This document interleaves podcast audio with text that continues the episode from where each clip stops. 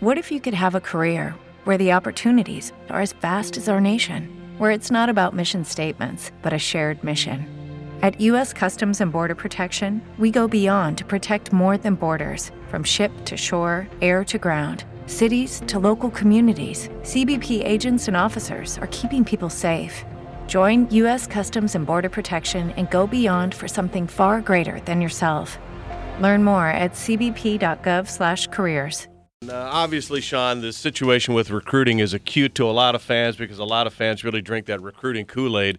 And here's the situation that you pointed up on Saturday, which I think is actually on point, and that is if you had your guy in real good shape, you absolutely would do what Bill Moos did, and that is leave assistant coaches at home or not retain a bunch of them, as he has not done.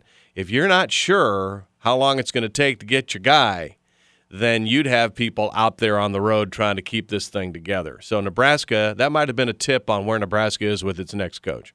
Yeah, because uh, even just having Trent Bray go out and make like five in-home visits this week, or just something like that.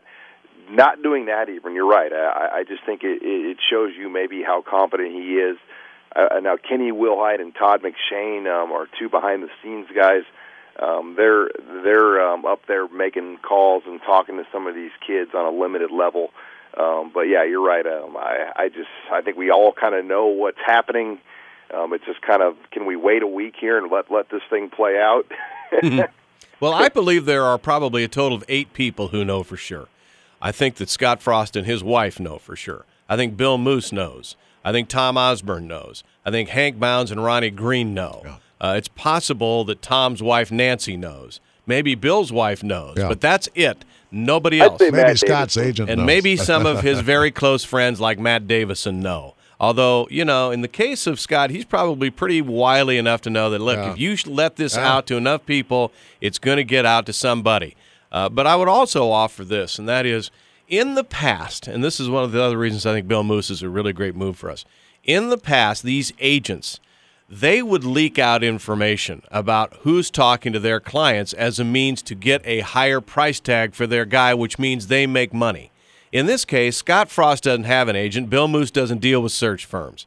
This is the way to do business in this world. And I know a lot of people don't agree, but this is how you keep information under wraps.